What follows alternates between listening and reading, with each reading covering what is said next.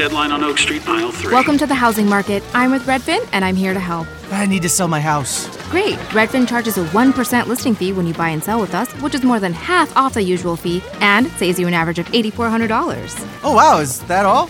Uh, yep. I'm kidding. You had me at 1%. Want to win? Sell with Redfin. It's real estate done right.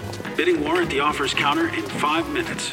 Average savings is Redfin refund plus 1 listing fee, subject to minimums. Not available in all areas. Learn more at redfin.com. Hey everyone, welcome to the Fantasy Football Addicts podcast. My name is Mung. Hey everybody, it's Los. We have finished the regular fantasy season in most leagues heading into the playoffs. Well, not completely finished. Uh, my playoff hopes and dreams sort of rely on the Eagles defense tonight. That's not uh, not great, not by my own choosing, but hey, that's fantasy. That's why we play, right? Yeah, and that's exactly why I'm uh, rooting for Colt McCoy tonight.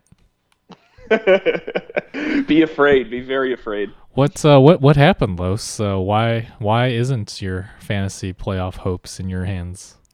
Well, what happened is Leonard Fournette decided to have let's call it a skirmish. Let's call it a spirited little outing. Uh, ended up, uh, you know, laying down, tussling for about 16 minutes, and then ended up on, you know, my bench due to suspension this week. So I, of course, had to throw Corey Davis into my lineup because of a few things, and he actually did okay, but you know, not enough to get the job done. Indeed, but uh, hopefully, if you're if you're still listening to this podcast, uh, one of two things has happened: either you've made it into your fantasy playoffs, uh, or you truly are an addict uh, and listening to a redraft podcast when you're out of it. Or that you're just smart because there's always new news, things to plan for, things for next year. There's plenty of things we'll talk about today that will affect next year's NFL game. Yeah, never uh, never too early to start planning, particularly if you play in keeper or dynasty leagues.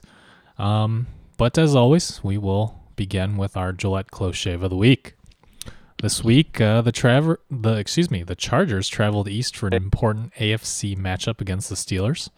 And early on, things looked bleak for Philip Rivers and company, with Pittsburgh going up two scores in the first quarter. However, perhaps energized by the fact that he was having a ninth child, Rivers stepped up, firing the ball time and again to his favorite child, Keenan Allen. It seemed like every pass from Rivers was to Allen, and it came pretty close. By the end of the night, Allen's 14 catches accounted for over half of Rivers' 26 completions. For reasons unknown, the Steelers kept linebackers in coverage on Allen even late into the game, despite getting burned by him all night. Keenan Allen would finish the game with 14 catches for 148 yards and a touchdown on which he caught a deflected ball that should have been intercepted, helping to set up a game winning field goal by Michael Badgley as time expired. Get your close shave like Keenan Allen with Gillette, the best a man can get. Want to try blades for less? It's easy. Just choose the right blade for you, order conveniently on the website, by email, or by text, and your blades will get shipped right to your door. Start today and get $3 off your first order.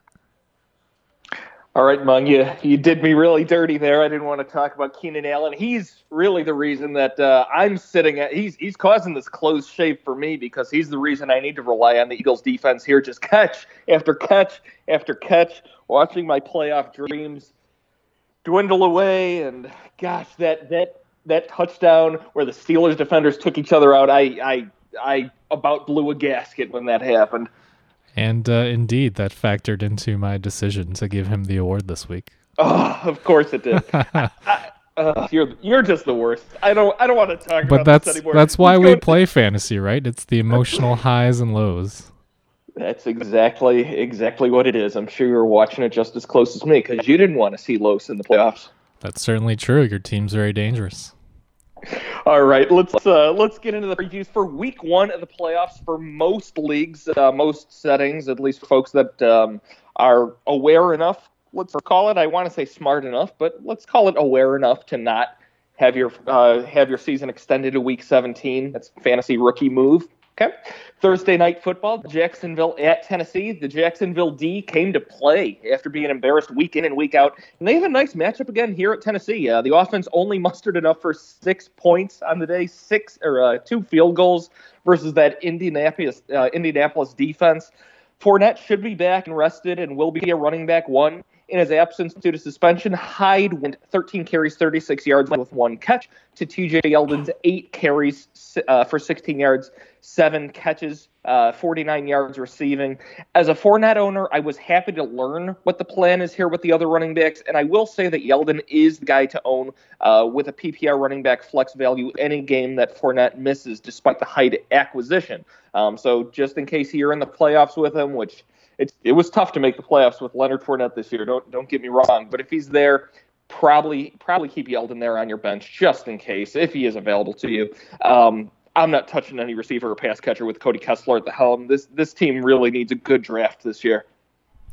Yeah, I mean they have a lot of talent uh, on, on offense here. Really, they just need a quarterback, and they probably should have paid up for Cousins in the offseason. But what's yeah. done is done yeah. here. Uh, they are rolling out with Cody Kessler, and that's why this is set up to be another ugly, gutted out kind of game. Um, I agree with, uh, especially with Hunt gone and Gordon out as well. Uh, Fournette has to be a low end running back one here. Uh, and as you said, uh, I think even with Fournette active, Yeldon can still be a viable low end flex play. He does still get involved in the passing game when Fournette is active. However, his ceiling is certainly lower. Um, and as you said, you really should have better options than all the other positions wide receiver, quarterback, tight end. You don't want to start any of the Jaguars players there. Uh, I will mention, though, that the Jacksonville defense is a decent play here. Uh, the Titans have been very up and down on offense, and the Jaguars, uh, they've been a little boomer bust on defense as well, but uh, I think they'll have a decent game here. Yeah, talk about players I don't want to start. Tennessee escaped the Jets with a win after going to a hole early with a late Corey Davis touchdown. Davis had a pretty quiet day otherwise, two catches only. Uh, Taywan Taylor had some deep connections with Mark Marcus Mariota, but uh, I'm officially out on this team this week, probably the rest of the season completely. Yeah, really. Um, Lewis is the only maybe viable guy here, uh, but even so, Lewis would be a desperation flex play in PPR. Uh, he's really just not even getting that much work in the passing game. Uh, the Jacksonville Jaguars aren't that good, but their defense just shut out Andrew Luck. So, uh, as you said, uh, probably avoiding everyone else on the Titans if possible here. Um, as for the matchup, I think as long as Kessler doesn't go full Bortles, then uh, you know I'll take the Jaguars on the road. Yeah, I uh, the the uh, latest line I saw was actually Tennessee by four points, but I'm taking Jacksonville here. I, I I'd be shocked if that line doesn't become at least you know much closer to a pick 'em by game time. Uh, well, I Sunday could see game, like a like a nine to six win by either team. Yeah, fair enough. Actually, that that's that's a great point. Um, the Sunday games kicking off noon Central. New York Jets at Buffalo Bills. The Jets lost late versus Tennessee, and who knows what they're going to do in Buffalo. Of course, Buffalo's defense isn't necessarily horrible. Uh, maybe Crowell as a flex play, but that's it for this team. Chris Herndon has not paid off paid off as of late. Two catches, 31 yards this past week. Right, and I, I think those are the two guys I would highlight as well. Crowell as a flex and um, I actually don't mind Chris Herndon here, uh, but I would probably avoid him this week as well, despite his emergence as one of the top targets on this offense. Uh, the Bills do defend against opposing tight ends very well. Um, and, you know, uh, same uh, goes for the quarterbacks here. Despite Miami's success against Buffalo here, I would not bet on Sam Darnold or Josh McCown repeating that feat, uh, regardless of whether Darnold's healthy enough to start this week. Um, I will mention uh, at wide receiver, I, I, still prefer Quincy Enunwa over Robbie Anderson if you had to pick one here.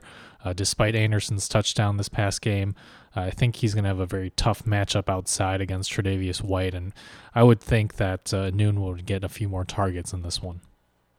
Totally agree. And uh, Jermaine Kearse catchless this past week also. Uh, as for Buffalo, they lost a close one versus Miami and could score some points versus the Jets, but there's not many places to turn here. LeSean McCoy is likely not on many playoff rosters, but if he is, he's a low end running back too. And I guess the story of the game was Zay Jones with his nine targets, two touchdowns, should have been three touchdowns, was wide open for another. And he was a highly drafted wide receiver last year. Maybe he's getting it together. He's definitely worth a flyer in dynasty leagues, should be owned in deep dynasty leagues, but certainly not a fantasy playoff starter this week or anything like that. Josh Allen is looking like he might have some dynasty value as well with a good rushing upside. He was drafted to be that Cam Newton type quarterback. And it's sort of funny. He's got Kelvin Benjamin there, and you know a speedy guy with uh, Zay Jones. I don't know. maybe there's a future there, maybe there isn't, but it's it's not this year. Yeah, uh, you know what? I'm gonna disagree uh, on those guys. But uh, real quick game break. I think uh, somebody up there likes you, Los, because Mark Sanchez coming into the game for the Redskins. so we'll see. Um, we'll see. Maybe Sanchez has a has an amazing game. You never know. Oh gosh. Um, what what did McCoy go down? Yeah, he was walking to the locker room. Uh, I'm not sure what exactly oh no! happened. All I saw was he was four for four with 50 yards. But uh, but if he's going back, it's time for the Sanchez to get me into the playoffs, baby. Come on. We'll see. Um, but going back to Buffalo here, I, I don't mind Josh Allen this week. Uh, he's not a terrible choice as a quarterback streamer. In fact, uh, Allen, I would say, is a high floor, high ceiling quarterback two option, much like Lamar Jackson. Uh, he's got that rushing upside. And at this point, I'd argue that Jackson, while he has the better matchup this week, Allen has the same kind of rushing tools, but is probably a better passer right now. Um, so I, I, think he is more than just a dynasty stash. Uh, he's viable as a quarterback streamer rest of the season here.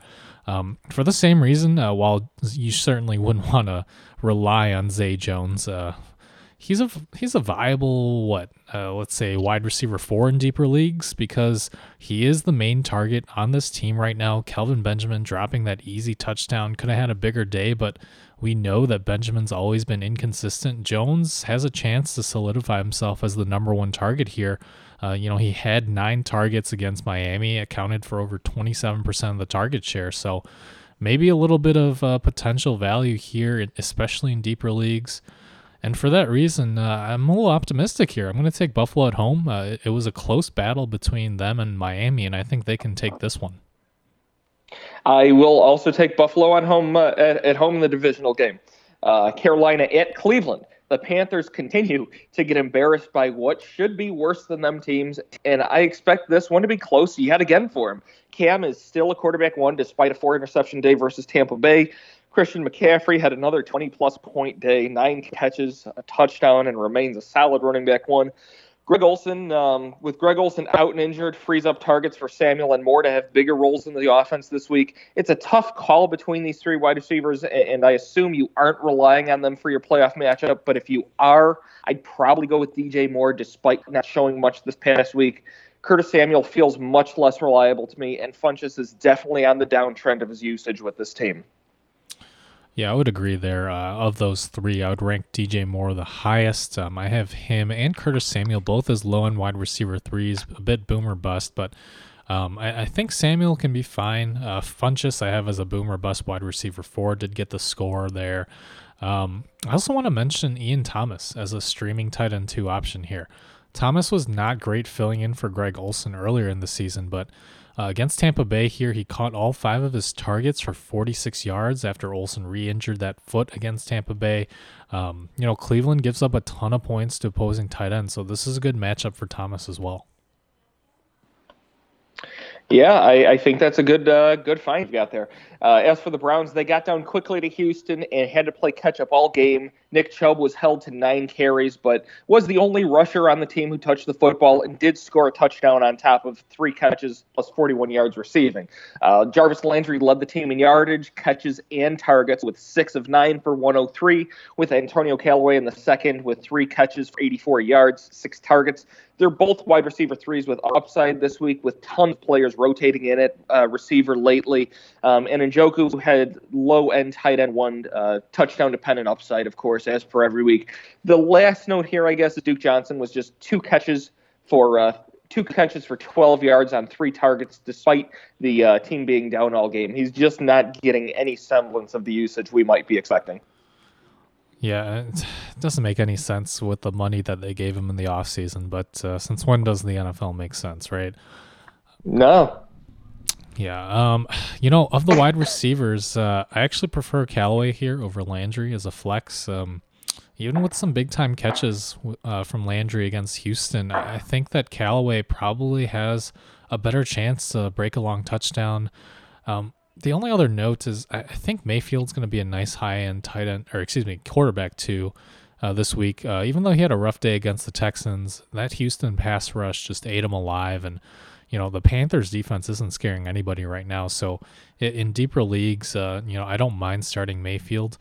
And then as crazy as it sounds, I think I'm leaning towards the Browns here in a close game. You know, Carolina's proven in the last few weeks that they can't finish, and Newton's turning the ball over way too much right now. I don't trust them at all. And, you know, this Browns team is on the upswing here. I thought this was a game you'd be able to pick up on me in our pick 'em, but uh, I also picked the Browns, so uh, so there we go. Um, Vegas also thinks it's pretty darn close. Carolina favored by one point right now, so we're not crazy, folks. This is what's happening to Carolina. They're playing like trash. Atlanta at Green Bay the Falcons will look to make up for their Baltimore loss against the downward spiraling Packers. Uh, talk about a team in flux. Uh, Matt Ryan should be a fine quarterback one against this pass, bad pass defense. I know he did not look good at all, but Green Bay's defense has not looked good at all either. Julio's a wide receiver one. Ridley has solid flex upside, in my opinion, this week. Uh, Smith and Coleman were bottled up well versus Baltimore, but uh, Coleman should be a fine running back too this week at Green Bay. And Austin Hooper tacked on another touchdown with five catches. He's another one of those low end tight end one options. Not the best, not the worst. Like I've said, he's not my favorite. I don't really know why. I think it's because I've, I've picked the wrong weeks too many times with him, so I, I just can't stand to be burned by him again. Well, I don't know if it's a trend or it's the exact cause and effect here, but uh, you know, the one thing I'll disagree with you on here is Austin Hooper. I do not like him this week. Um, okay. The Packers haven't given up too many fantasy points to opposing tight ends, and part of that is probably because how easy it is to throw outside on their rookie corners here. Um, Fair enough, yeah.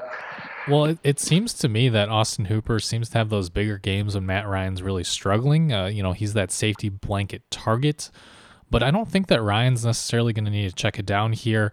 Um, you know, I think he's going to have plenty of options with Julio and Ridley getting open on the outside against these rookie corners filling in. So I have Hooper as just a mid range tight end two this week. Uh, I'd probably avoid depending on your options here. The only other thing is that this was one of you know Julio's worst games in the last decade, probably. But uh, you know, there, there's no exact stat, but you know, generally speaking, I feel like he does really, really well after a down game. So don't uh, don't get crazy here. You're not benching Julio or anything like that. Twelve catches, 200 yards, and a touchdown. Yeah, uh, you know that would not shock me in the least. I hope so. As for the Green Bay Packers, uh, Green Bay's got some serious soul searching to do after a loss to the Arizona Cardinals. Uh, they they started that soul searching by releasing Mike McCarthy as as you had thought they were going to the season. So kudos to you, Mung. Uh, just a poorly called game by a by a poorly performing coach, in my opinion. 11 rushes only for Aaron Jones versus a bottom of the league rushing defense. That is inexcusable. He should be a low end running back one here, but I don't know what this new coach is going to do. Uh, uh, I can't think of his name right now. I'm not a Packers guy. Joe Philbin. Uh, I'm, I'm, Joe Philbin. Oh gosh, really? The the old Miami guy? Yep. Yeah, that's mm-hmm. that's not good. Oof. Are yeah, the uh, are the Packers the new Browns? Pardon? Are the Packers the new Browns? They, ju- I, you know, I'll, I'll give credit to I, I, to our producer Dan there. Good job, Dan. I really hope so. Um, I'm more comfortable calling Jones a, a, running back too. Wish he could be better, but he is what he is. Um, Adams is obviously a one. Rodgers is a fine, fine start versus that Atlanta secondary. And Jimmy Graham is a low end tight end one. He's doing okay with that thumb. Uh, the second wide receiver spot is just a complete mess right now, and nothing is really reliable. If you're desperate, I'd probably guess Equanimeous St. Brown this week, but there is absolutely zero confidence there. Uh, I I probably wouldn't go with Brown. I, I don't foresee him playing too many snaps now that Randall Cobb is back healthy. But you know, I, I was a, a, week too early on my prediction about the firing of Mike McCarthy, but here we are.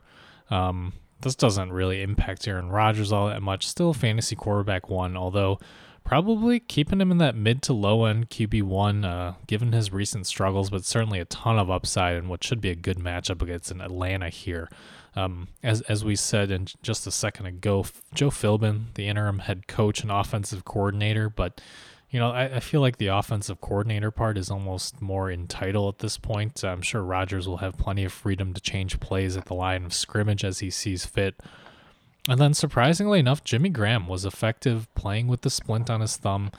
Uh, he got plenty of targets. I don't know if that was just in frustration because the rookie wide receivers couldn't seem to get open at all. Uh, but if that continues, uh, Graham gets bumped back up to a low end tight end one, assuming that target share persists. And Marquez Valdes-Scantling, Equanimeous St. Brown, they're just not getting it done. They're not on the same page yet with Rodgers. Uh, of course, they're starting Davante Adams, but uh, I think my choice of a Packers wide receiver not named Adams would probably be Randall Cobb. I don't love it, but uh, you know I have him as a low end flex, high end wide receiver four. I like him the most out of those guys. Um, Aaron Jones, I don't know either. I don't think anybody knows. I can only assume that Joe Philbin would use him a little bit more. I have Jones as a low end running back one purely because again with Gordon and Hunt out uh, and Conner questionable to play, that just there aren't too many reliable running back ones out there right now. So Jones has enough upside against a Falcons team that's really not tackled well. He's my RB ten this week. So, um, as for the matchup, I I don't know about this one. You know the Packers are on the ropes, but the Falcons aren't doing too much better this year, so I guess I'm still going to take the home team Packers. Yeah, this was a tough one for me. Um, the line still has the Packers still pretty heavily favored, but uh, I I think Atlanta's going to come in come in on the road it's tough to beat him in Lambeau. This was the toughest game for me to pick this week. I'm probably going to uh, take an L on this one, but I'm going to pick Atlanta regardless, out of spite for the Packers. I think my my rationale here, and it, it, it may just be more of a gut call than any particular evidence backing it up, but I, I just think Rodgers and the Packers want to stick it to Mike McCarthy, um, get a win with him gone. I don't know. That's my that's my feel. You're, you're probably right. I, I think yeah, I think you're. I think I'm going to lose on this one. Oh well. Baltimore at Kansas City. The Ravens pulled off a nice road win as they were all over Matt Ryan. And if Lamar Jackson stays in, he has quarterback one upside yet again, definitely versus Kansas City. 75 rushing yards plus a touchdown rushing this week on top of 125 passing yards, giving uh, giving you just a very solid floor with even bigger upside. Um, he did leave the game with a concussion, so we'll just make sure that all goes well. Um, I don't know how it, that I'd like them that much with RG3 at the helm, that's for sure. Um, we know the story week to week versus the Chiefs. Big offensive upside. Gus Edwards might be limited a tad here as the Ravens will need to score frequently and quickly and be throwing the ball more. And he still has yet to see one pass target, unless I missed something. Uh, sneaky PPR flex value for Ty Montgomery here, with Edwards a low end running back, too, still. Unfortunately, despite the Kansas City matchup, um, if Jackson does not start again, you can't have much confidence in the wide receivers at all. Three catches, 36 yards was the best line for a wide receiver, Michael Crabtree, this past week. And Jackson runs way, way more than he throws. Uh, zero catches for John Brown, also, who's the other guy you'd be looking to. Just, just not good there. Well, the Chiefs' defense is struggling, but I have yet to see Lamar Jackson make a really nice pass that just gives me confidence in his throwing ability.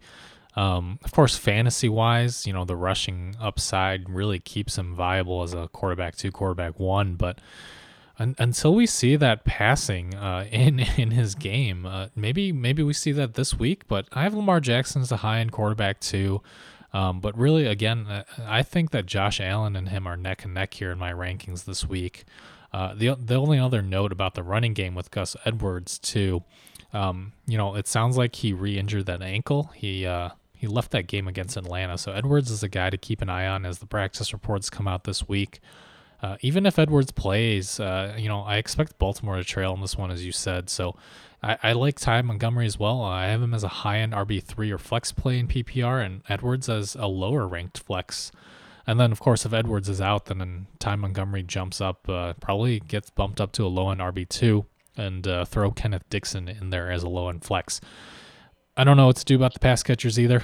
um, as you said, uh, I just I don't know. I, I guess Crabtree uh, I'd have the most confidence in, but uh, even so, just a boomer bust wide receiver four. Really don't want to touch any of those Baltimore pass catchers. As for the Kansas City Chiefs, the Chiefs pulled out the win versus the Raiders. It was a bit closer than we'd figured, but whatever. A win is a win. Pat Mahomes is, of course, a quarterback one. He's played against better defenses than the Ravens, even though they are a good defense, and he's come out ahead by quite a bit. Uh, Hill and Kelce are no brainers. Hill, of course, disappointed this week with one catch, but Kelce more than picked up the slack, 13 catches, and Hill has that weekly chance to be the overall wide receiver one. You're not sitting him. Uh, monitor for the return of Sammy Watkins, who will be an upside wide receiver three if available. And of course, the the big uh, white elephant in the room, the big question. This I think I just combined two things, but whatever. the big question tis this week was going to be. Uh, yeah, exactly. Um, is what uh, what happens at running back here? Um, I don't feel like getting into the Kareem Hunt situation much past the fantasy implications, so I will not. This week we saw Spencer Ware lead the running backs with 14 carries, 47 yards, and a touchdown with one catch. To Damien Williams, formerly of the Dolphins, getting five carries, 38 yards with two short catches also. I expect a similar look this week with Ware dominating and maintaining a running back two status. Williams is worth a deep league stash just in case something happens to Ware in your playoffs. As for Hunt, in dynasty leagues, if I'm an owner, I'm holding him firmly and sending out feelers to the Kareem Hunt owner if I'm not the owner once the offseason hits. It is likely that Hunt carried teams into the playoffs only to be unavailable for the pl- playoffs, and some semblance of bitterness might exist within his owners. I by no means am condoning what happened, nor am I commenting on it, but similar situations have happened with multiple players, and they have been picked up by new teams with continued success. That said, he will likely not be as successful as he was on that Kansas City offense, but he will be at least near running back one at worst value weekly on whichever team he lands.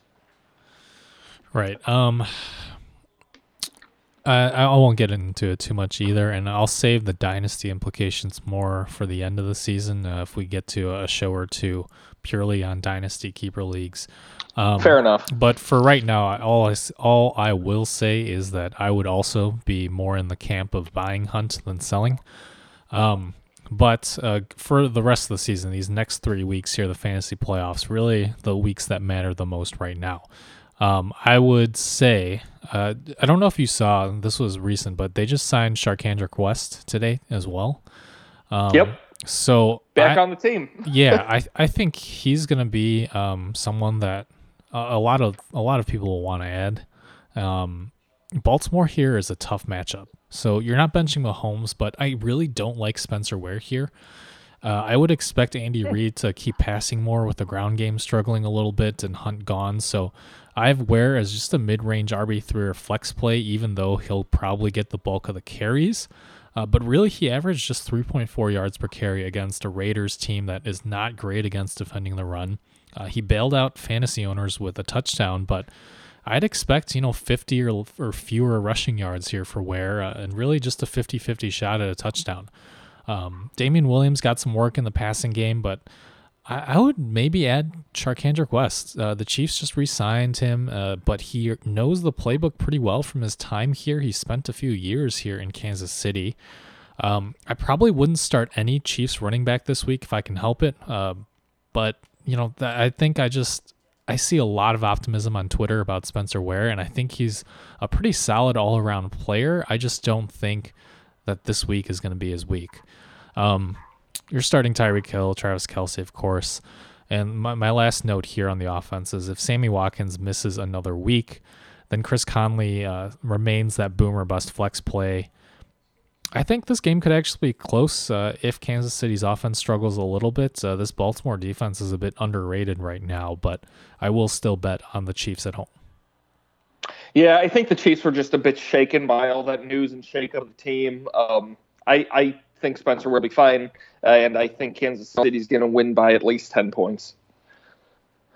New York at Miami. Nope. New England at Miami. New England is coming into their late season form as they tend to do. We all remember, of course, I think it was four or five years ago. God, that's a while ago, where where everybody announced the end of Tom Brady's career, and then uh, from midseason forward, he was far and away the quarterback one. Uh, Miami's going to be a light speed light speed bump for them to cruise through. Brady's a one. Edelman and Gordon are solid twos, with Xavier Howard likely covering Gordon a fair amount. So just keep that in mind if you're going to start him. Uh, with Burkhead back, Sony Michel takes a step back to a running back two for me, but James White remains a strong PPR running back one. Michel saw 17 carries to Burkhead seven to seal the game, and New England may be able to seal this one much, much sooner this week. So just keep those feelers out on maybe not uh, looking elsewhere than Sony Michel. James Develin annoyingly swiped two goal line touchdowns, so that's nice for him, I guess. Uh, awful for Michel owners, of course, as he was lined up behind fullback both times. Uh, as for Gronk, he's he hasn't been great, of course, but he's no worse than most of the other tight ends that you're starting out there right now. So if you've got him, I'm still starting him. I wish he could give us three touchdown weeks, but those just aren't happening right now. maybe week two or three of the playoffs. Uh, the best news for Gronk owners is that New England is still in the running for, but needs wins in order to get a bye and home field advantage in the playoffs, which should keep their feet on th- uh, their foot on the throttle of the offense right now. Still trying to put up um, good offensive wins. Right. Um, I, I think we're we're we have very different uh, opinions on the running backs here this week. Um, uh, well, I'll start it off with the quarterback position because Brady is a fantasy quarterback one, but a low end quarterback one here. Uh, he really hasn't had many good fantasy games this season, and the Dolphins secondary is pretty decent. Um, my my projection for this game is I see more Sony Michel pounding the ball here, uh, and Brady not having to throw a ton. Um, much like the Patriots' game plan against the Jets two weeks ago. Similarly, I don't think James White is going to get as much usage in the passing game as he did against the tough Minnesota run defense. We've seen time and again that um, when a team does something really well, Belichick, you know, basically just says, "All right, we're not going to fight you there," and that's why they really went to the short passing game instead of trying to running the ball. Um, that benefits White, but I think this week it's going to be a Sony Michel week, uh, likely to get more of the carries. And then Rex Burkhead's been stealing, you know, 8, 10, 12 touches a game. So I, I think White's more of a boomer bust running back two here. Um, I prefer Sony Michel as a high end running back two in this one with lots of upside.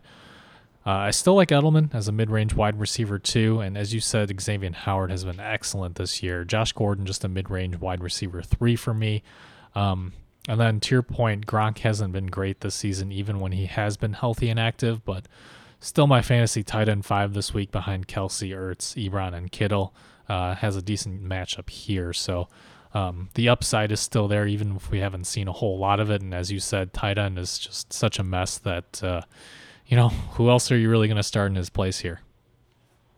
Yeah, yeah, completely right. And I, you may be right, spot on with Michel, but if the Pats get up early, I, I, I just worry with Burkhead there. It's just so frustrating because I've been a Patriots running back owner for years and years and years, and uh, just always frustrating.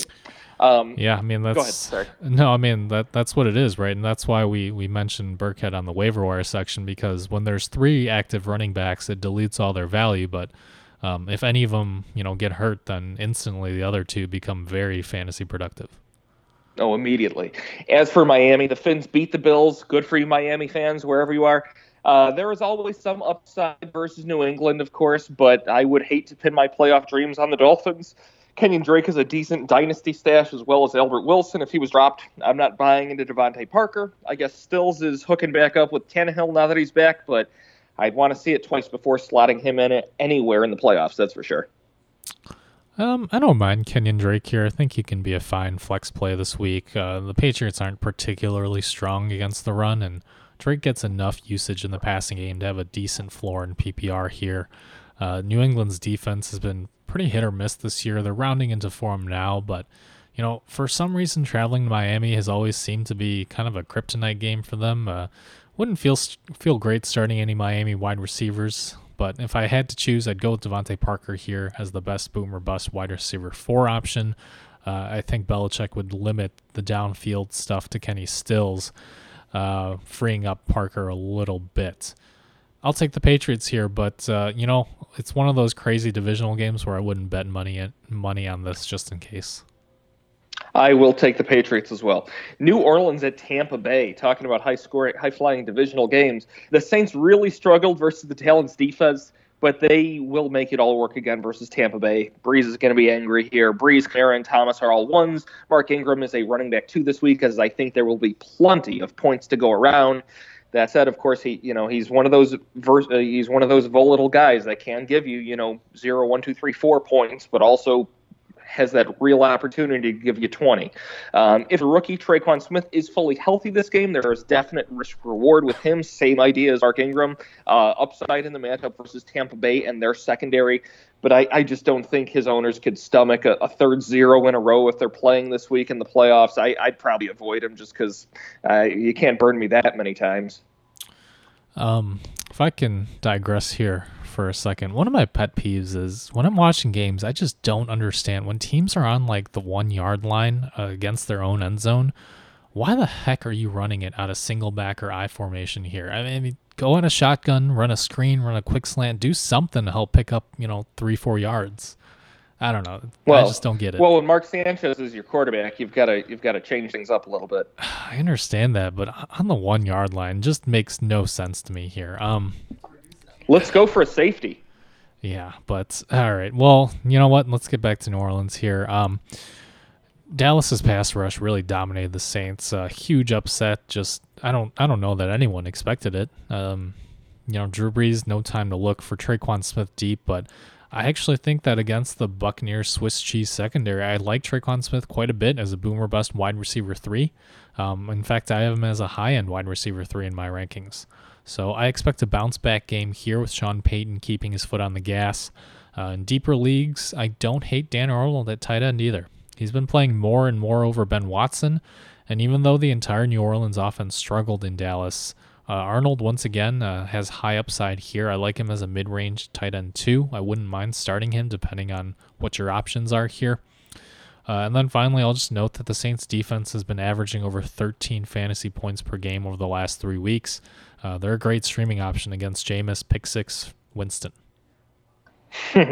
nice matchup for Jameis Winston again, though, because he'll throw those picks, but he's also going to throw for 300 yards and two touchdowns. Uh, he has quarterback one upside if he can avoid that massive t- turnovers, though. Uh, he has league winning capability in the playoffs. With that, Evans has wide receiver one upside. Humphries and Godwin are nice flex options versus a team that can put up 50 points, uh, especially if Jackson's out. In games where Jackson's out, Godwin just goes absolutely nuts. So definitely monitor the reports this week. Uh, I would start Peyton Barber running back two with Lamar Miller type upside this week, if you'll understand uh, what I mean. And Cameron Brate saw six targets last week. He remains among the slew of low end tight end ones. You'd expect something better for him here, but we'll see what happens. It's not often that uh, I recommend a streaming defense and the quarterback that they're playing against. um, but Yeah. as you mean, you kind of. I mean, you t- kind of took the words out of my mouth here. Um, even if Jameis Winston throws like three picks and gets sacked like four or five times, making it a good day for the Saints fantasy defense, uh, the volume alone, he can still get like 400 passing yards and two touchdowns to kind of offset that. So um, I do like him as a low end quarterback one. And, uh, you know, I, I think I'm not quite as high as you are on Peyton Barber. Uh, just a flex play for me. I think there are better options out there at running back. Um, but I'm with you on the rest of the pass catchers for the Buccaneers.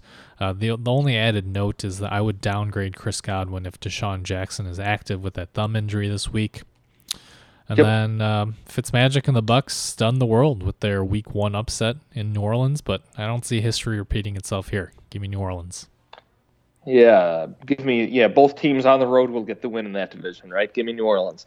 Uh, the Giants at Washington Redskins. The Giants put some serious offense together versus the Bears, but I'd say the Bears' offense with Chase Daniel and, and the turnovers led to the victory for for the Giants at home.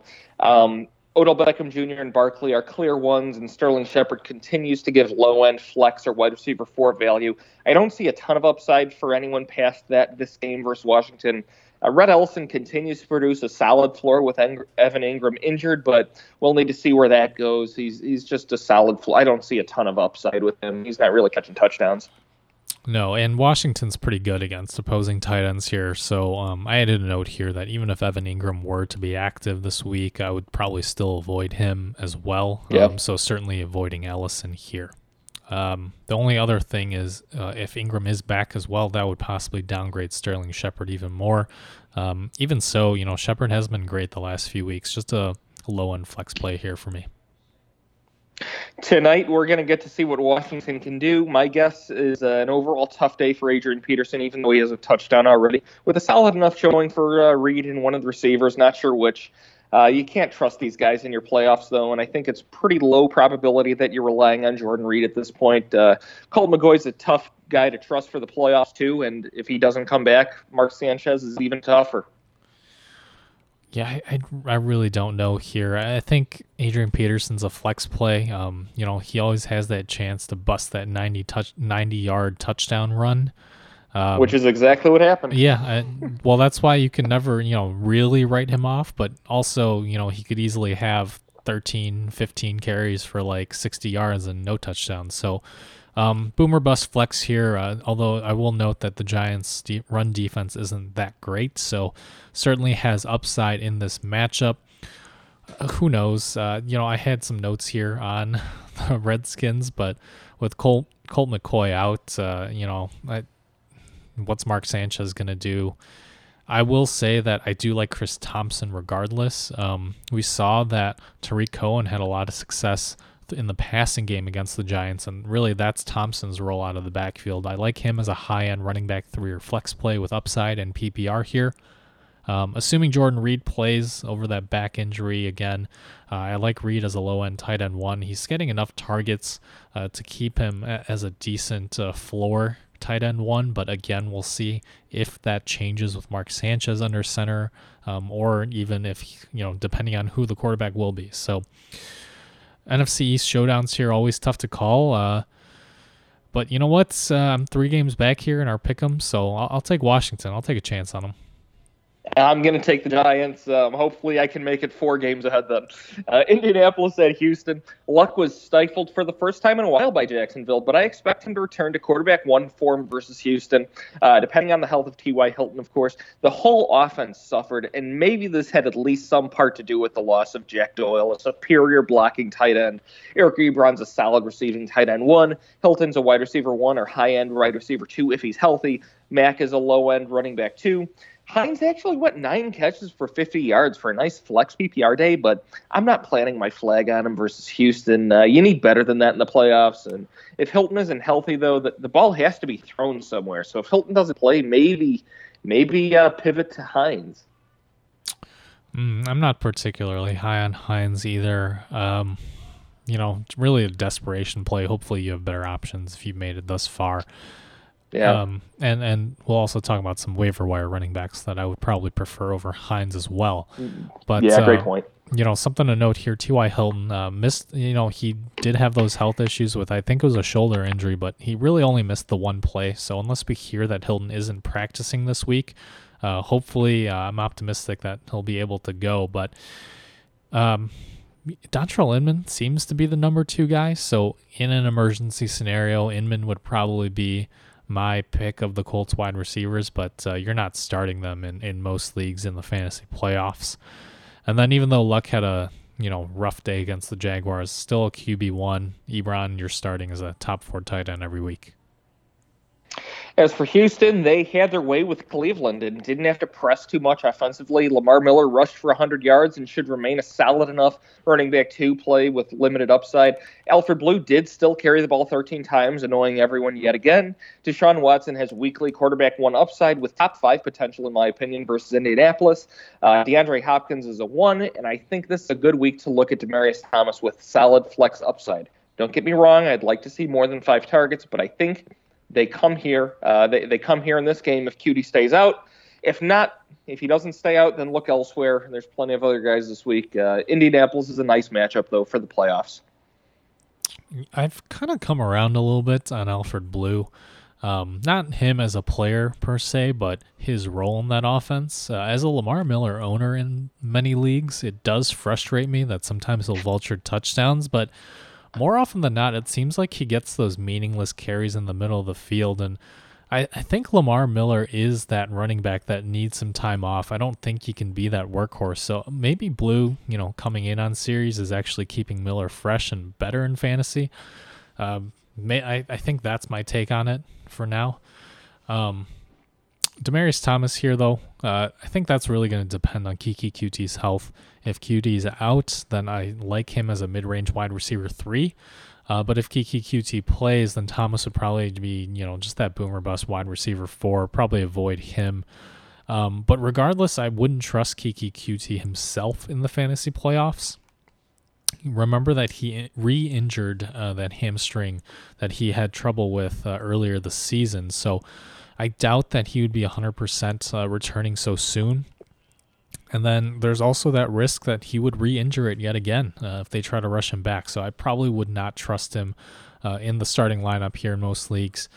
And then, really, given their win streak, you know, the Texans should rescue T for a potential playoff run here. My guess is that he will be inactive. So I do like Demaryius this week.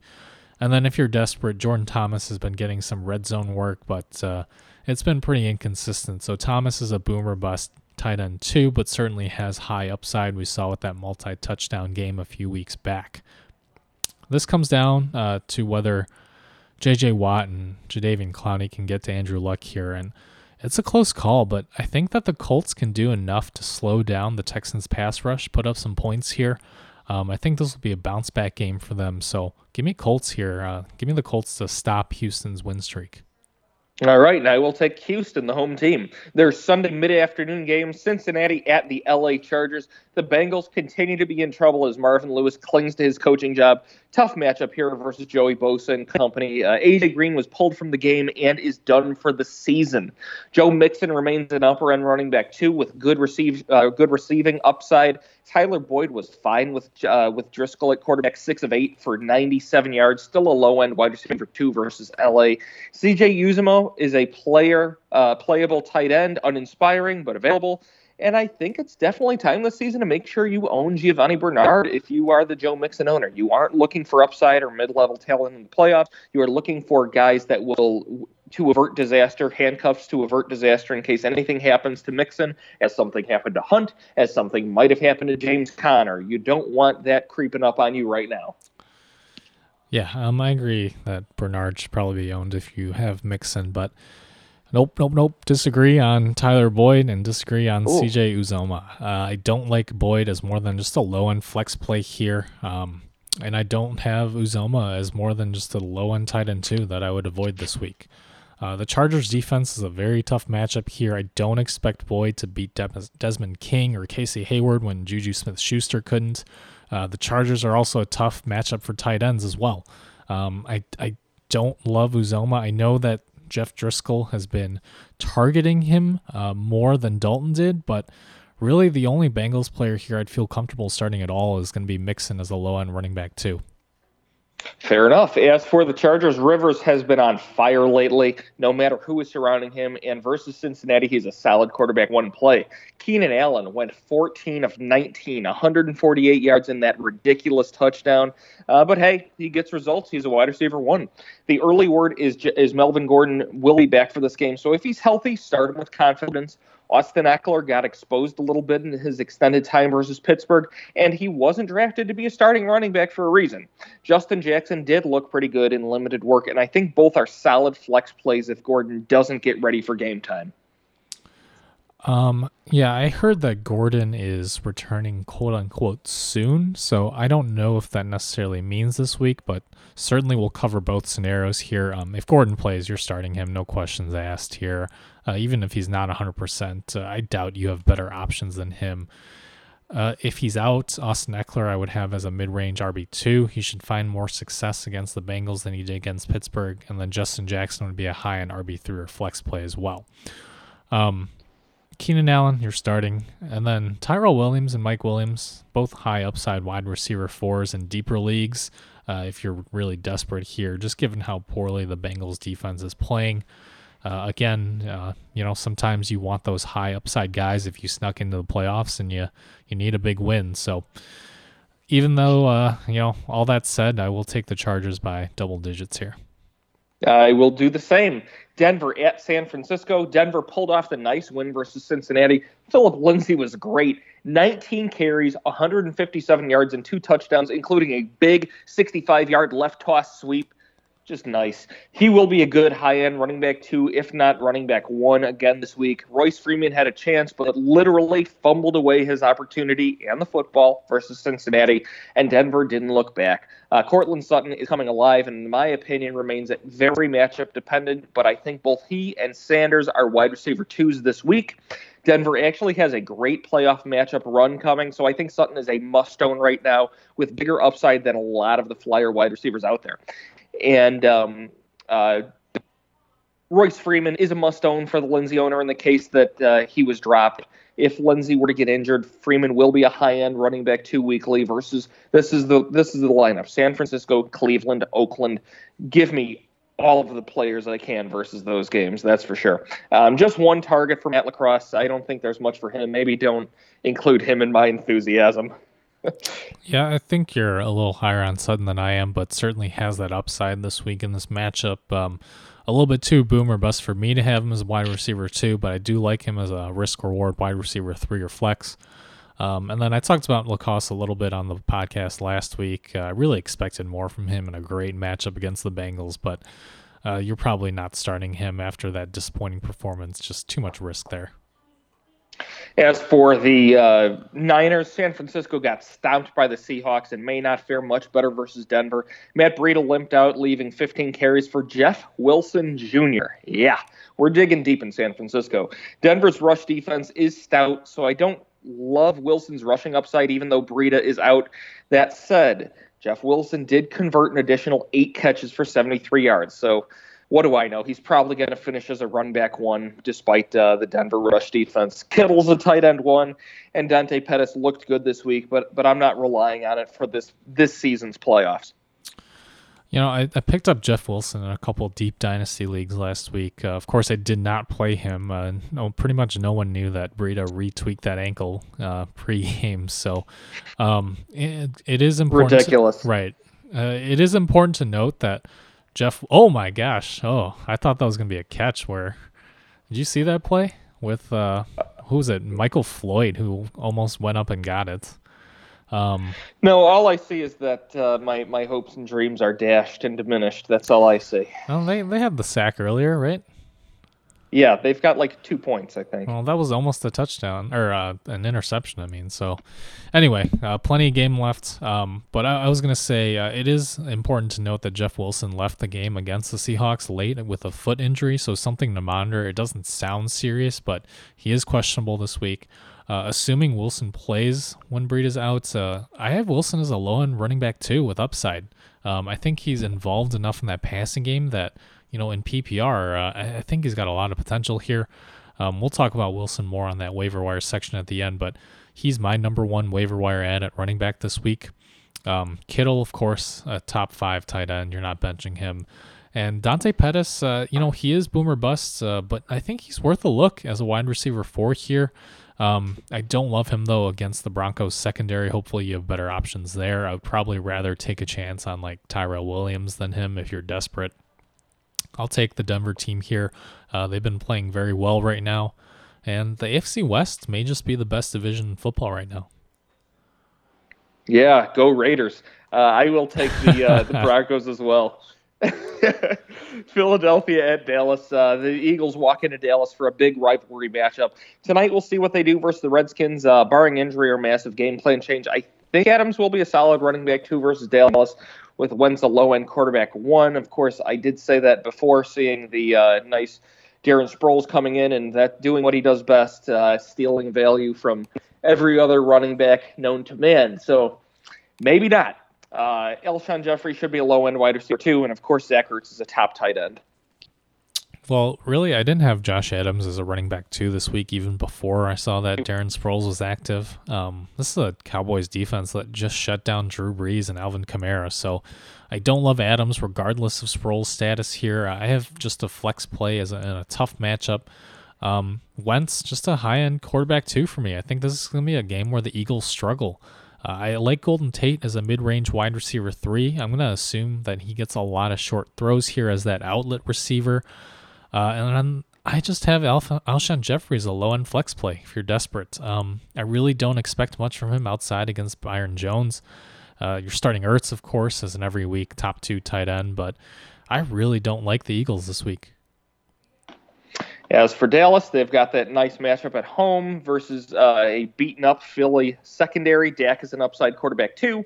Mari Cooper should, on paper, be a locked in wide receiver, too, but he is that type of player that doesn't show up when he should sometimes and really shows up when you don't expect him to. So, you know, always that conundrum.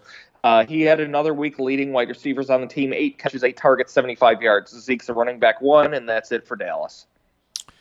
Well, I, I wasn't super high on Amari Cooper last week, but I like him more than I did this week um, against that, you know, basically non-existent Eagles secondary here. I've got Cooper as a mid-range wide receiver too, so I do like him uh, as you do this week.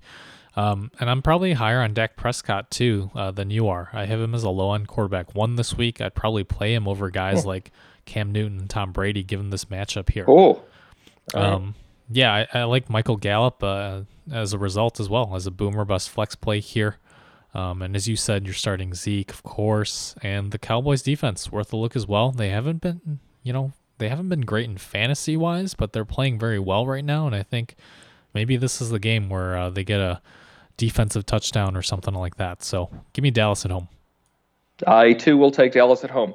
Pittsburgh at Oakland. The Steelers get the nice Oakland matchup, and you obviously aren't too scared of the appearance of Roadbed versus the Raiders. Fire them up in Antonio and Juju. The questions come here at running back. And Mike Tomlin says that James Conner's injury is not serious. I'm calling BS on that for now, and I think Jaylen Samuels is a priority pickup for the Conner owners at this point. Conner may get some rest this week in practice as well as this game, as the Steelers could probably beat Oakland with Mung filling at running back. If Conner's out, Samuels immediately becomes a high end running back too, and in Yahoo, as odd as this may seem, a top three tight end immediately. This is one of those game breaking players where he has tight end eligibility for absolutely no reason. Hopefully, yeah, well, there is a reason, but it's stupid. Hopefully, Yahoo gets this right and removes that tight end eligibility because this putting a starting running back in your tight end slot where maybe four tight ends put up reasonably acceptable numbers from week to week will near automatically hand the Samuel owners a win. And I, to me, that just doesn't feel right. I don't know. What do you think? I think that they probably should take it away, but if they don't, I'm sure going to use it if I own Samuels. Absolutely, absolutely. Um, uh, you know, as uh, as Bill Belichick, uh, play within that gray area. So as long as it's uh, legal per the league rules, then uh, you know, do what you got to. Yep. Um, Oakland played well here against Kansas City and really limited Tyreek Hill, but you're not scared if you own Antonio Brown or Juju Smith-Schuster. Um, Juju had a kind of a down game, but really uh, they blanket him in the slot. Uh, that's a tough matchup for him uh, for the Chargers secondary. There, uh, certainly much better than the Oakland secondary. So Brown's still, excuse me, Brown's still a top ten wide receiver here. Um, Road always a little scary to start him, but still have him in that mid to low end quarterback one range here this week. And then uh, I like Vance McDonald as a low end tight end one. Uh, Travis Kelce dominated this Raiders secondary. I don't know that McDonald's going to do quite that much. I think part of that was as a result that they were really focusing on taking away Hill. Uh, but uh, I, I, think he do he does have upside here. We'll see about James Conner. Um, again, as you said, the early reports are that uh, the lower leg contusion is not serious. Um, assuming he's active though uh, if, if we're going to take mike tomlin at his word here some certainly sometimes injuries look worse than they actually are. Uh, if if conner is active you know you're playing him as a low end rb1 uh, if he's not active then i agree that samuels gets upgraded to a high end running back too or a must start tight end depending on uh, you know whether you play in yahoo espn whatever league format you're in um, certainly, Samuels is definitely going to be a waiver wire add no matter what. Um, even if Conner is active, he could still be a flex play and potentially a tight end play. As for the Raiders, they actually kept it close versus Kansas City. That said, nothing really changes. I'm not relying on any of these guys in the playoffs. You get one chance to win, and don't throw it on Gruden and the Raiders, except for Jared Cook, who is a fine tight end, one play this week, seven catches, 100 yards, and a touchdown versus Kansas City. Uh, Jordy Nelson saw 11 targets, but that hasn't happened before this uh, before this season, so I'm certainly not chasing it.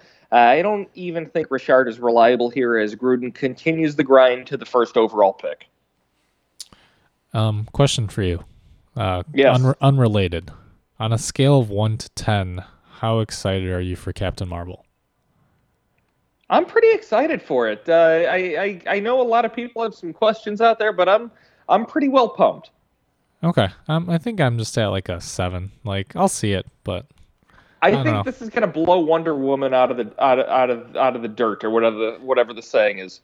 Well, I'm I'm I'm not saying I'm not gonna like it. I just I'm just saying as of right now, I'm not I'm not too hyped for it. I'm not too good at sayings, am I? anyway, um, on the Oakland side, Jared Cook, decent low end tight end one here. Certainly boomer bust, but what tight end hasn't been this year?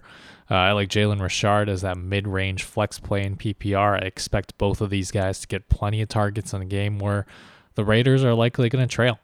Jordy Nelson might get a lot of target volume again, but the Pittsburgh secondary is healthier and better than Kansas City's is right now. So Nelson, just a boomer bust wide receiver five. I would not touch him.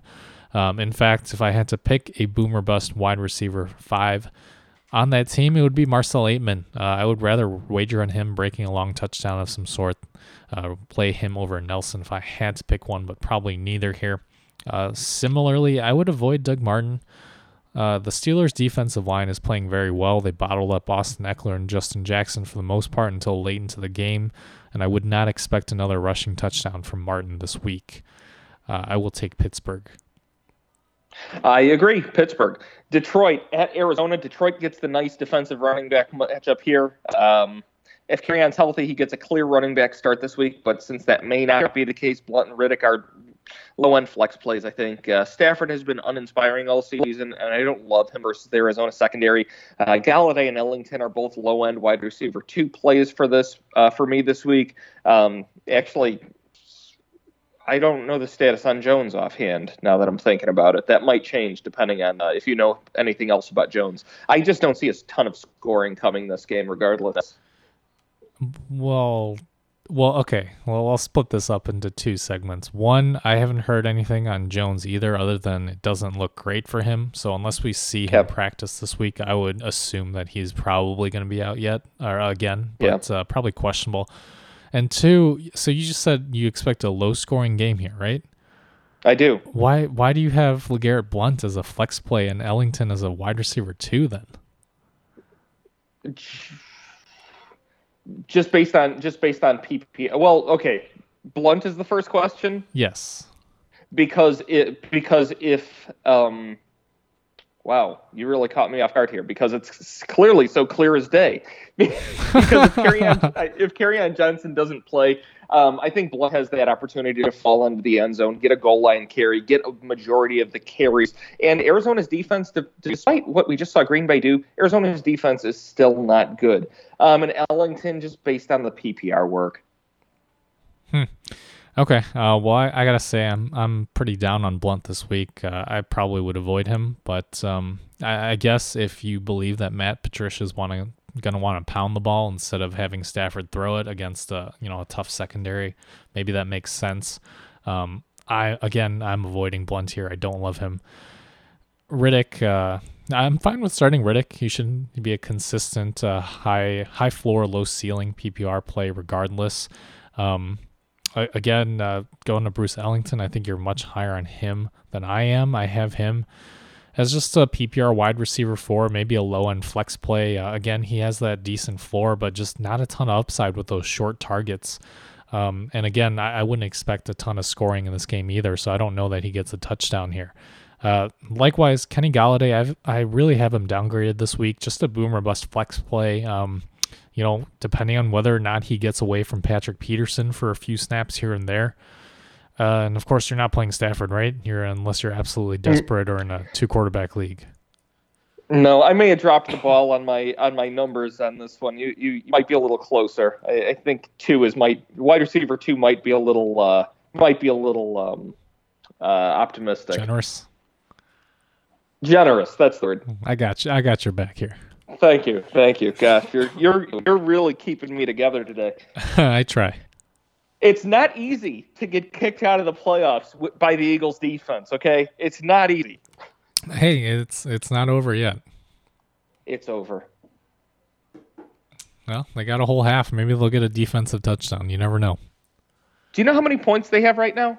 I, I do not. I am not monitoring as closely as you are. I believe. Not enough. That's how many. All right, fair enough there. Can I talk about Arizona now? Sure, but I, would much rather talk about how you might miss the playoffs. Arizona picked up the always welcomed win versus Green Bay. Yes, Chase Edmonds scored two rushing touchdowns. No, I, I don't care. Uh, David Johnson is a high end running back, too. Christian Kirk is done for the season with a broken foot but I wouldn't trust any other Arizona wide receivers, even in a decent matchup versus Detroit. Larry Fitzgerald has flex value here, but if able, I would look for a player with more scoring opportunity in a higher scoring game this week. That said, he'll probably have an eight or nine point floor. I guess that that seems like a Larry Johnson type of number, right? Larry Fitzgerald. Yeah, that's him. Gosh. Um, man, I'm I'm really not as optimistic as you are on David Johnson either. Um, really? You know, uh, uh, while it's true that he could have had two touchdowns against Green Bay, the fact of the matter is that he didn't. Uh, you know, they're they're they're putting in Chase Edmonds around the goal line, um, and they're using Edmonds more in the passing game. So, despite Todd Gurley's 100 plus yards and you know multiple touchdowns against the Lions, I don't like David Johnson. Uh, Detroit uh, for the season has generally had a pretty stout run defense, um, and this Arizona offensive line is nowhere near as good as the Rams. So I would expect fewer than 100 yards for Johnson, and he really hasn't been very involved in the passing game. He's just a you know low end RB two for me this week. I really don't love him. Um, on the other hand, I, I do like Larry Fitzgerald probably more than you. Uh, in my mind, I see this game going differently. I don't think they're going to be able to run the ball with that much success. And I think with Christian Kirk out for the season, uh, Fitzgerald's going to get even more targets. He should be a low end wide receiver too, for me this week uh, with a good floor and a good ceiling. Darius Slay rarely follows into the slot, so I don't think that's going to be an issue here. And then in deeper in deeper leagues in Dynasty, I, I, think Chad Williams is a name to monitor. He's been out with an ankle injury, but probably the most you know, high upside wide receiver behind Fitzgerald at this point. But probably wouldn't start any of the Arizona pass catchers beyond Fitzgerald. Maybe Ricky Seals Jones worth a flyer at tight end, but really avoiding all Arizona players outside of Johnson and Fitzgerald this week. I actually think that the Cardinals can win in a low scoring game at home and, you know, beat uh, a second N- NFC North team in a row. That'd be that'd be cool. Uh, give the Bears a bigger uh, space towards the towards the championship, but uh, I think Josh Rosen hands this game over to Detroit with his own uh, by his own doing. Nah. Sunday night. Nah. Sunday night football, LA Rams at your Chicago Bears. My Chicago Bears. I don't know why took away ownership on that one. Tough defensive matchup for the Rams here, but they have just so many great offensive weapons that I worry the Bears won't be able to keep up. Um, Gurley is still a running back one, while Goff drops to a lower end of quarterback one, in my opinion. I wouldn't go benching Woods or Cooks this week, but don't be surprised if Josh Reynolds is the top scoring wide receiver this game. Uh, and I'm still not looking this way for any tight ends. You know, I'm going to um, take a risk here, go on on a limb on. Uh on air, I'm going to Oh. I'm going to say that I enjoy your company and will you watch this game with me on Sunday? Oh, well that's that's a really nice gesture. Um I will uh, I will definitely consider that. Oh, ouch. That's uh, that's a rough answer. Ooh, all right. Uh, all right, I'm going to go go uh, lock myself in my room and listen to some 9 Inch Nails or something. Um, if, if, we do, maybe we ought to record some some some uh, live reactional stuff. Oh, I don't I don't know if we'll be able to air that, but uh, oh yeah, that that may get that may get touchy. All right, well we'll we'll talk more off the air about that, but um, I agree. You're still playing Jared Goff and Todd Gurley here, uh, but here's how I would rank the wide receivers. I have Brandin Cooks slightly over Robert Woods, but both as mid-range wide receiver twos. I think that Cooks is going to be more of that high variance um, wide receiver with more deep routes that he runs. Uh, those may or may not have a chance to develop depending on Khalil Mack and the Bears' pass rush. I do think that Woods, um, or excuse me, Cooks has a higher ceiling but a lower floor, and then Robert Woods is the higher floor, lower ceiling wide receiver to play. Does that make sense to you?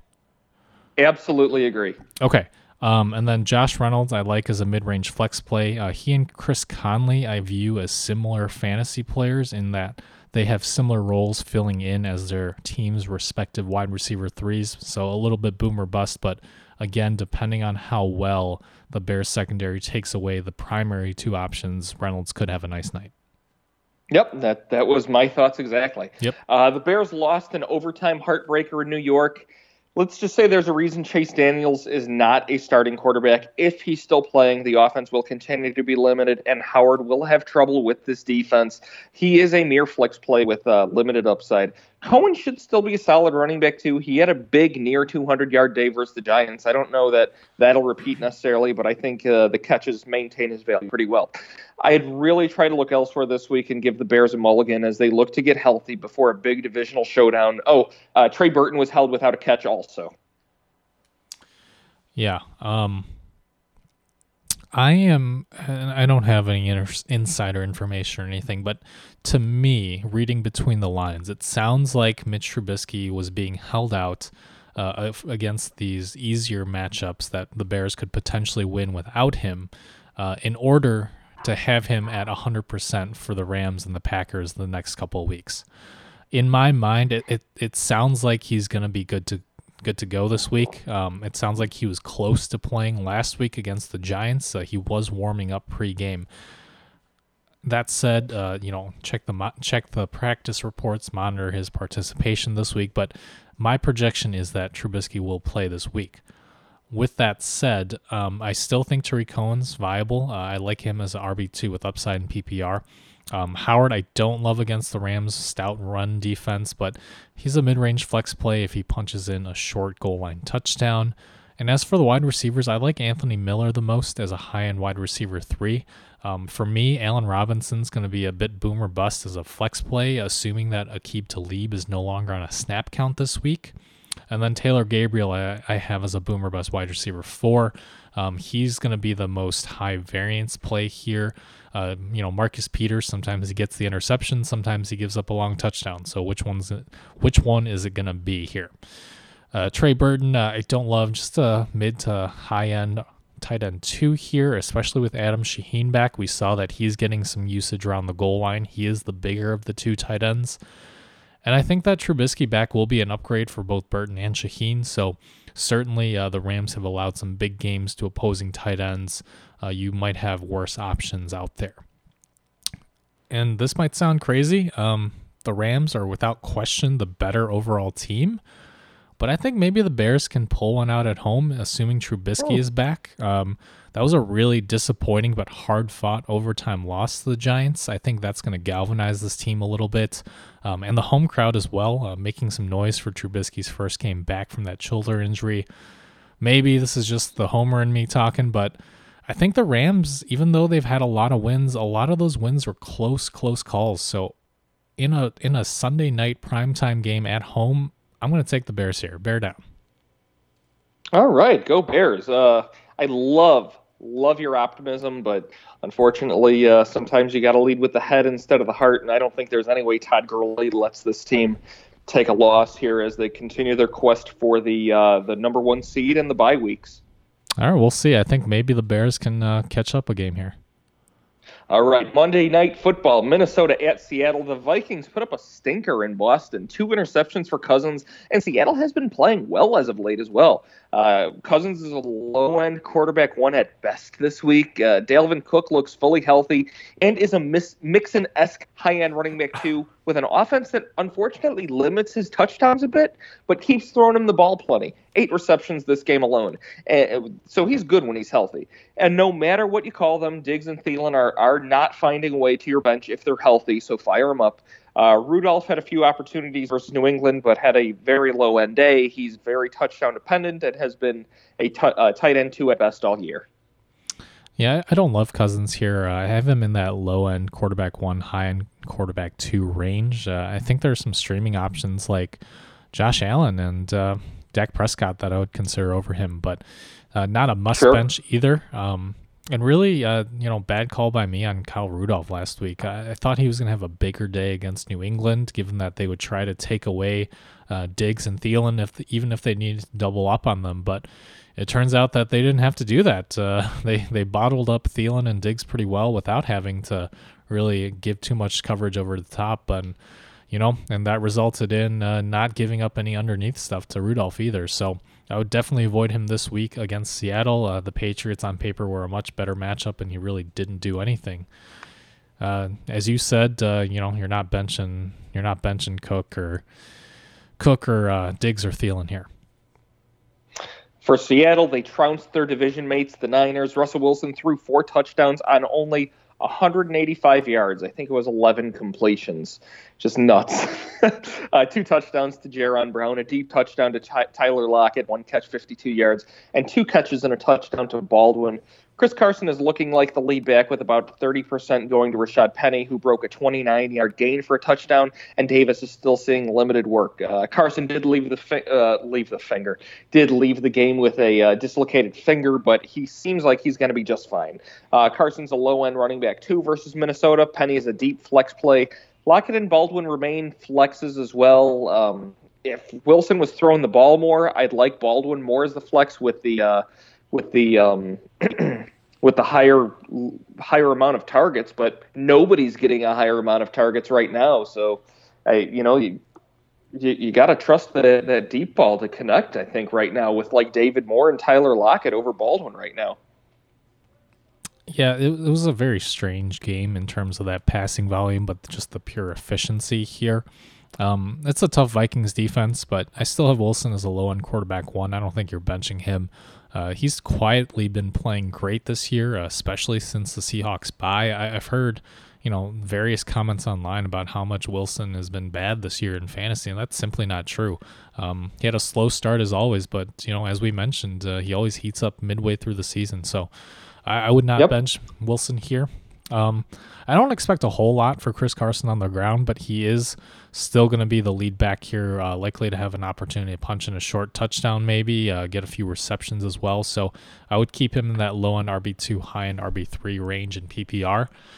And you know, as you said, uh, even though he had that dislocated finger, uh, it sounds sounds pretty bad to us normal people. But uh, in terms of NFL people, uh, you know, it's it's really not that bad of an injury. Yeah, I uh, think I'm going to take Seattle at home here. I you know I think it's going to be a pretty close back and forth game. So I'm going to take the team with a better offensive line here, which is Seattle. But I will note that I mean, how fun would it be? And, and I'm sure Vikings fans will agree with me on this one. If this was a tie game and then Dan Bailey kicks a game-winning field goal to to take this one, Oh, that would be that would be soul crushing. and that would be you know just so poetic justice. Yep, exactly. Or, or if they, you know what, I could root for another tie just to keep, uh, just to lock the Bears in with that, uh, with that divisional lead. That'd be fine for me. There are no teams on the bye this week, if you want to talk about them, and that'll lead us uh, right into our injuries. Um, at quarterback, Mitchell Trubisky, shoulder sprain. Trubisky was held out versus the Lions and Giants, but the Bears were likely trying to get him to 100% before some big time matchups versus the Rams and the Packers coming up. He's questionable, but likely to return this week. Of course, keep an eye on his practice participation just in case. Sam Darnold, foot sprain, questionable, but he sounds likely to return this week.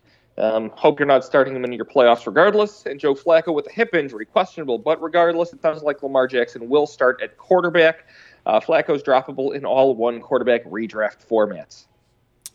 Yeah, and running back, uh, we talked about James Conner a little bit with that lower leg contusion. Again, there were conflicting reports that it was a high ankle sprain, but they said that is not the case. So, um, certainly, uh, if you're a Conner owner like me, you gasped in horror as he went down late in that game last night. But the news today was pretty good, all things considered.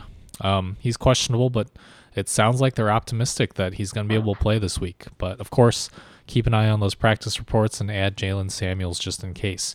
Matt Breida with that ankle sprain is out. Uh, he aggravated that injury, uh, or it sounds like it was a new uh, ankle injury to the same ankle, but uh, a different area or something like that. But regardless, he's going to be out this week. So um, Jeff Wilson Jr. will talk about very shortly on the waiver wire section.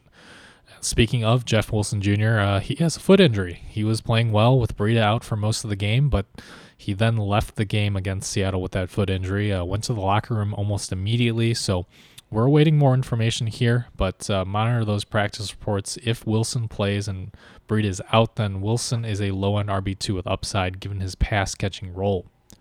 Chris Carson, we just mentioned with the finger dislocation, sounds painful, but fairly minor, so it sounds like he will be able to play, but just keep an eye on his practice status.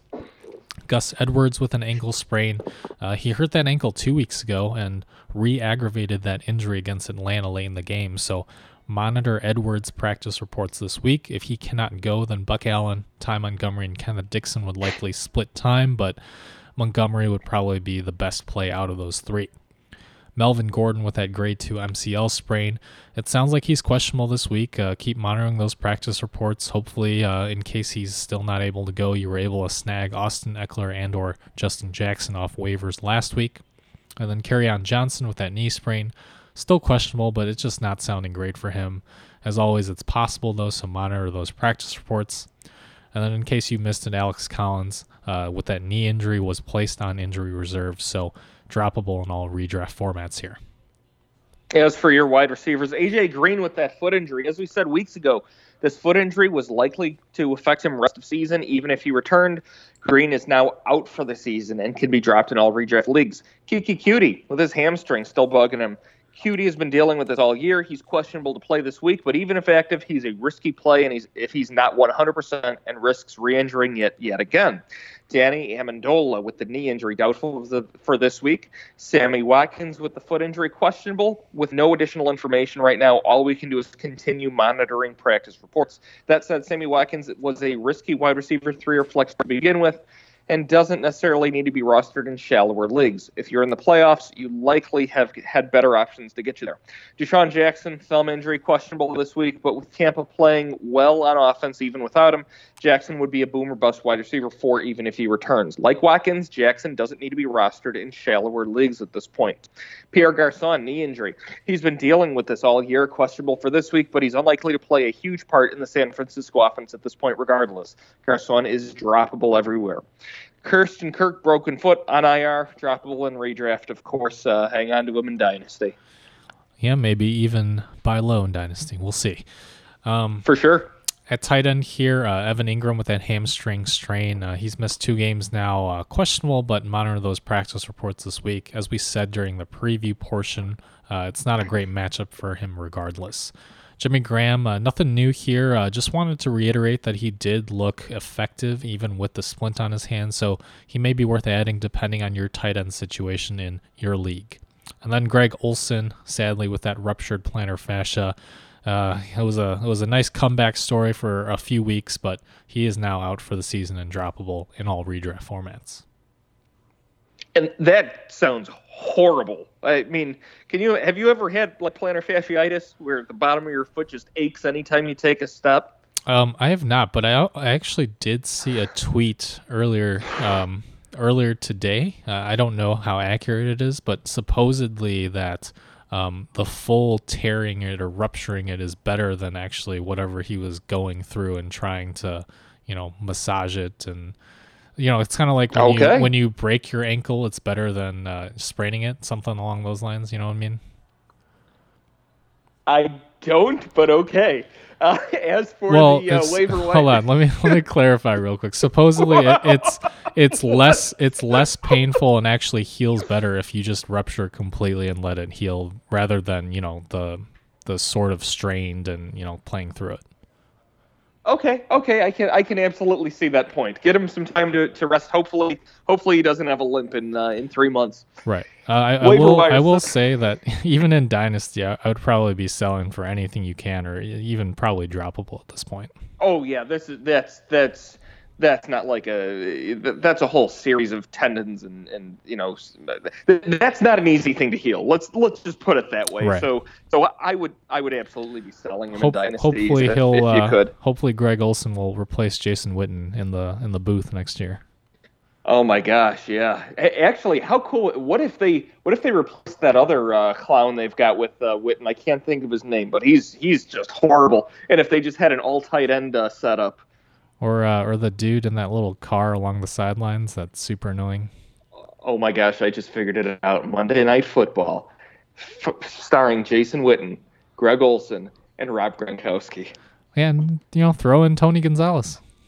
Exactly. Oh, yeah, he would he would have to keep the thing going. He'd be the only one that you could actually listen to analysis from. Oh, I'd listen to Gronk. I'd listen to Gronk all day. But he's yes, I'd he's entertaining. Okay, waiver wire section. Quarterback waiver wire edge. Dak Prescott, 53% ESPN, 56% owned in Yahoo. Prescott has played well since Dallas traded for Amari Cooper, uh, well enough to get an upset win against New Orleans this past Thursday, with Philly, Indy, and Tampa coming up. Prescott's a mid-range quarterback one for the fantasy playoffs and should be owned in most leagues. If even if you already have a quarterback starter, you'd be denying a playoff opponent with big quarterback upside. I'll say that one more time. Philly with nobody at cornerback, Indianapolis with no defense, and Tampa Bay, we all know how that goes.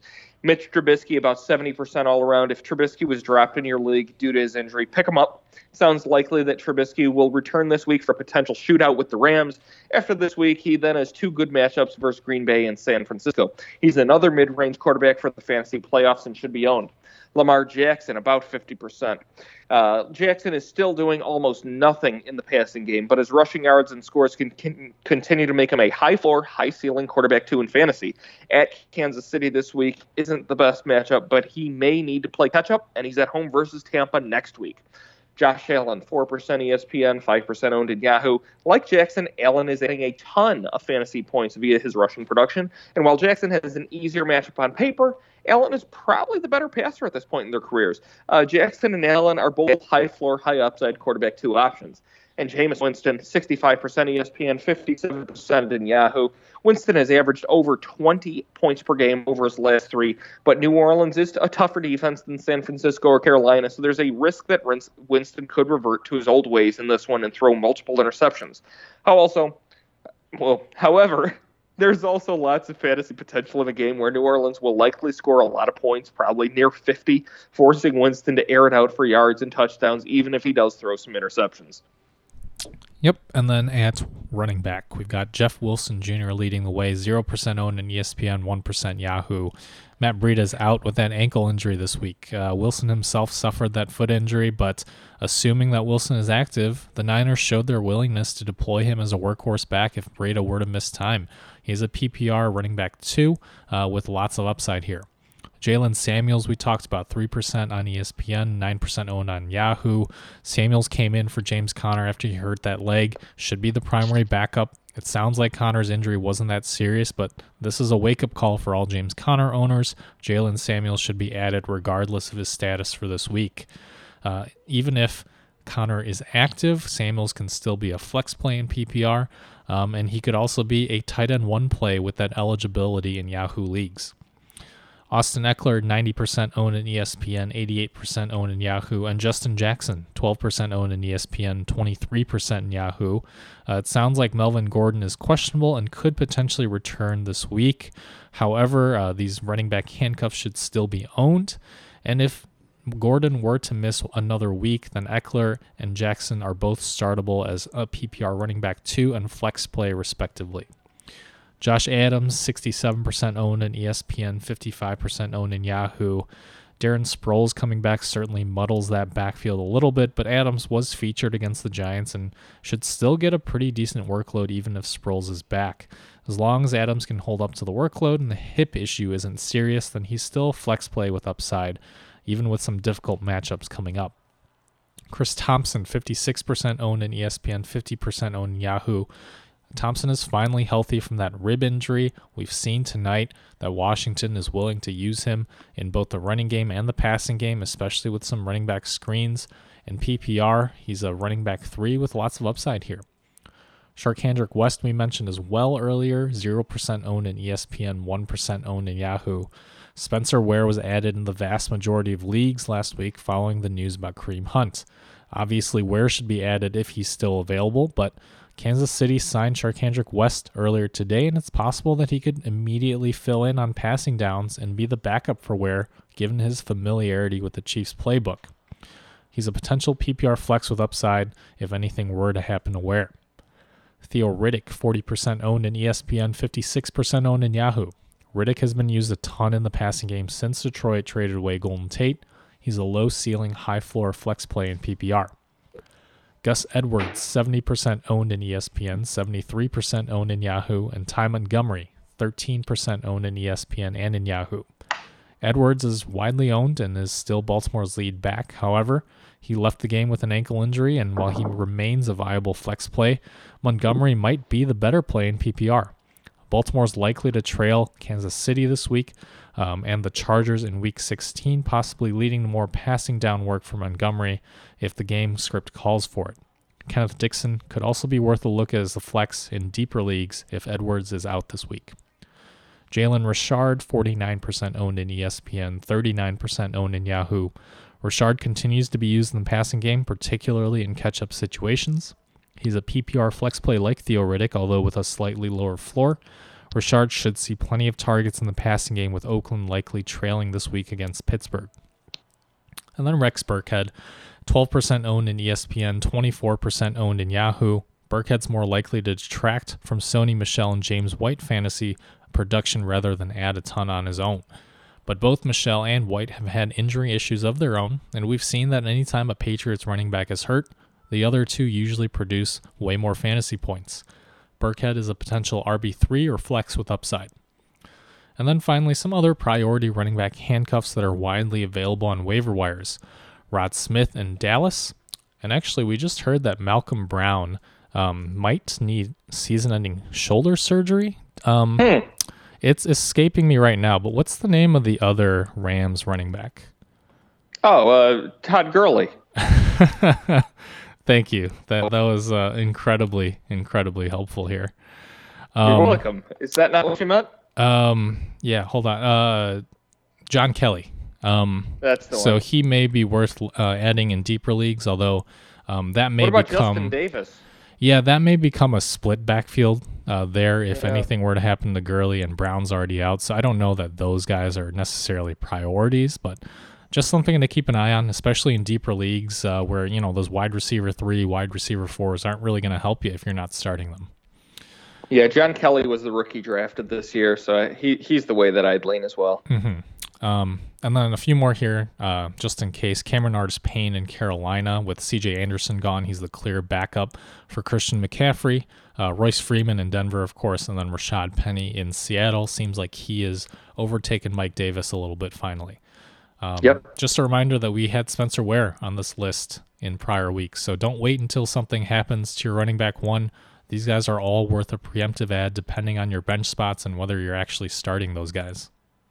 Absolutely, especially at this point in the season where you're only competing versus, you know, essentially six other teams right now, basically in the playoffs. Uh, you're you're not you're not looking for bench depth. You're looking for you're looking for catastrophe. You're looking for insurance, basically at this point. You're right in, your- in I your mean, season. What are you What are you expecting out of Tyrell Williams if you already have like Tyreek Hill and Robert Woods? Exactly.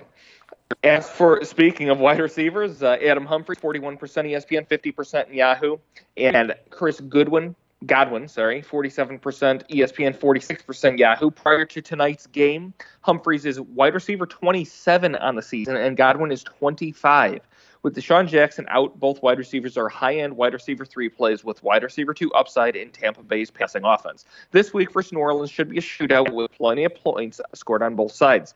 Carolina, DJ Moore, 77% ESPN, 82% Yahoo, and Curtis Samuel uh, in the teens in both uh, both leagues. Both Moore and Samuel are getting more targets than Devin Funchess at this point, and given how many points the Carolina defense is giving up to opponents, Newton needs to throw the ball in most games. With Greg Olsen done for the season, this may free up even more targets for Moore and Samuel, making them high upside wide receiver three or flex plays with a great schedule versus, versus Cleveland, New Orleans, and Atlanta in weeks 14 to 16.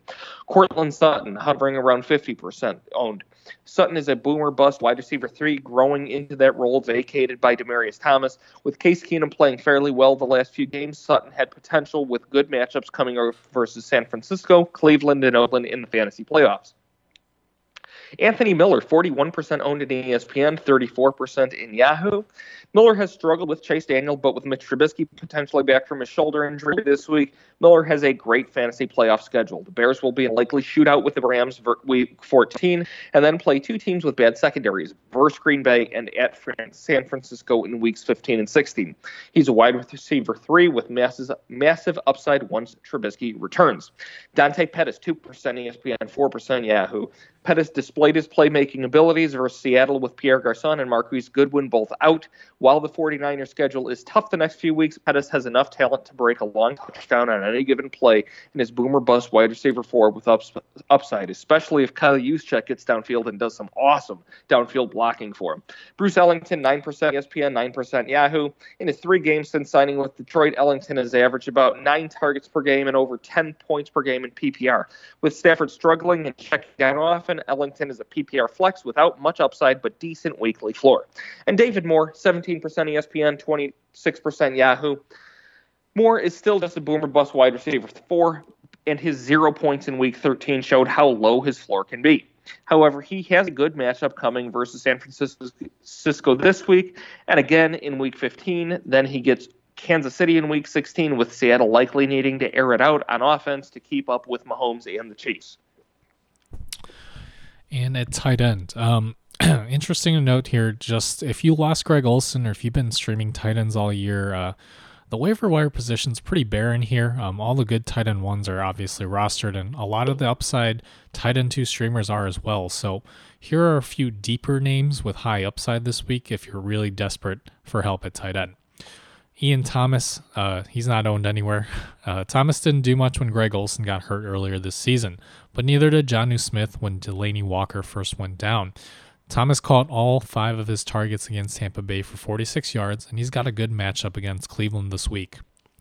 Dan Arnold, 1% owned in both ESPN and in Yahoo. The Saints looked mortal against the Cowboys Thursday night, but Tampa Bay is giving up a ton of points to opposing tight ends, and Arnold is playing more and more over Ben Watson at this point. This should get this should be a get right bounce back game with Sean Payton keeping his foot on the gas pedal.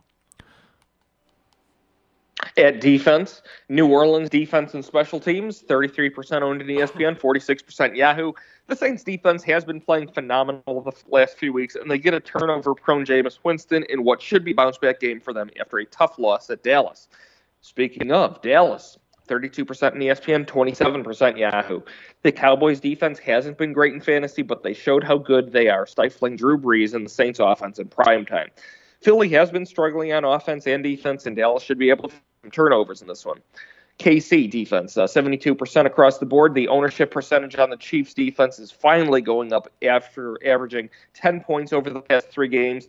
If they pull ahead, Lamar Jackson may need to throw more and run less in this one, possibly opening up some sacks and interceptions, especially if Eric Berry is able to return this week after starting to practice this past week. And at kicker, of course, we'll kick it off with Michael Badgley, 15% owned in ESPN, 27% owned in Yahoo. Uh, of course, he had a down game uh, against the Steelers here, despite that high point total, but he remains a great kicker option. He's tied to a high scoring offense and should have more opportunities this week against a bad Bengals defense. And then Kaimi Fairbairn probably won their matchup uh, for a lot of teams uh, after his 20 plus point performance this past week. 70% owned in ESPN and 64% owned in Yahoo. So already highly rostered, but uh, you know what? He should be probably rostered in almost all leagues at this point because he's going to be a great fantasy kicker down the stretch.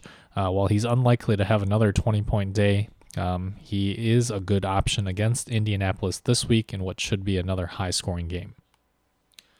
That is going to do it for us this week. Uh, again, hopefully, if you're listening to this, uh, it's not just for fun, and uh, you've got a chance at the title. Uh, this is this is the the time. You're in it to win it. Uh, you got to take some risks, uh, add some waiver wire adds to deny your opponents, uh, or help boost your own rosters, whatever it might be. go get it done.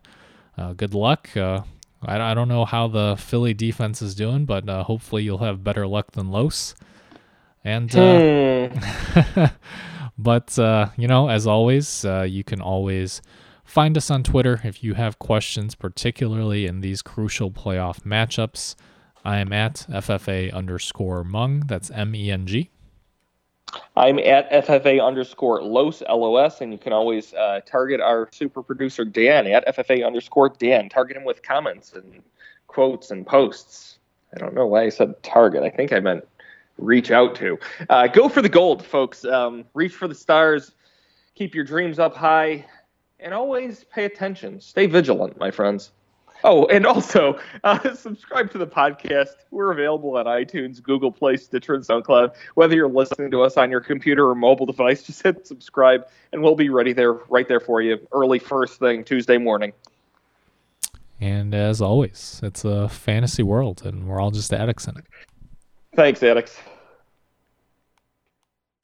Casper's most sparkling sale of the season is here. This summer, dive into your best sleep and save up to $600 off any of our award winning mattresses during our 4th of July sale and get up to 50% off pillows, duvets, bedding, and more. Make summer sleep your best sleep with up to $600 off mattresses and up to 50% off everything else. Shop our 4th of July sale at Casper.com or a participating store near you. Going on now through 713. Exclusions apply. See Casper.com slash promo.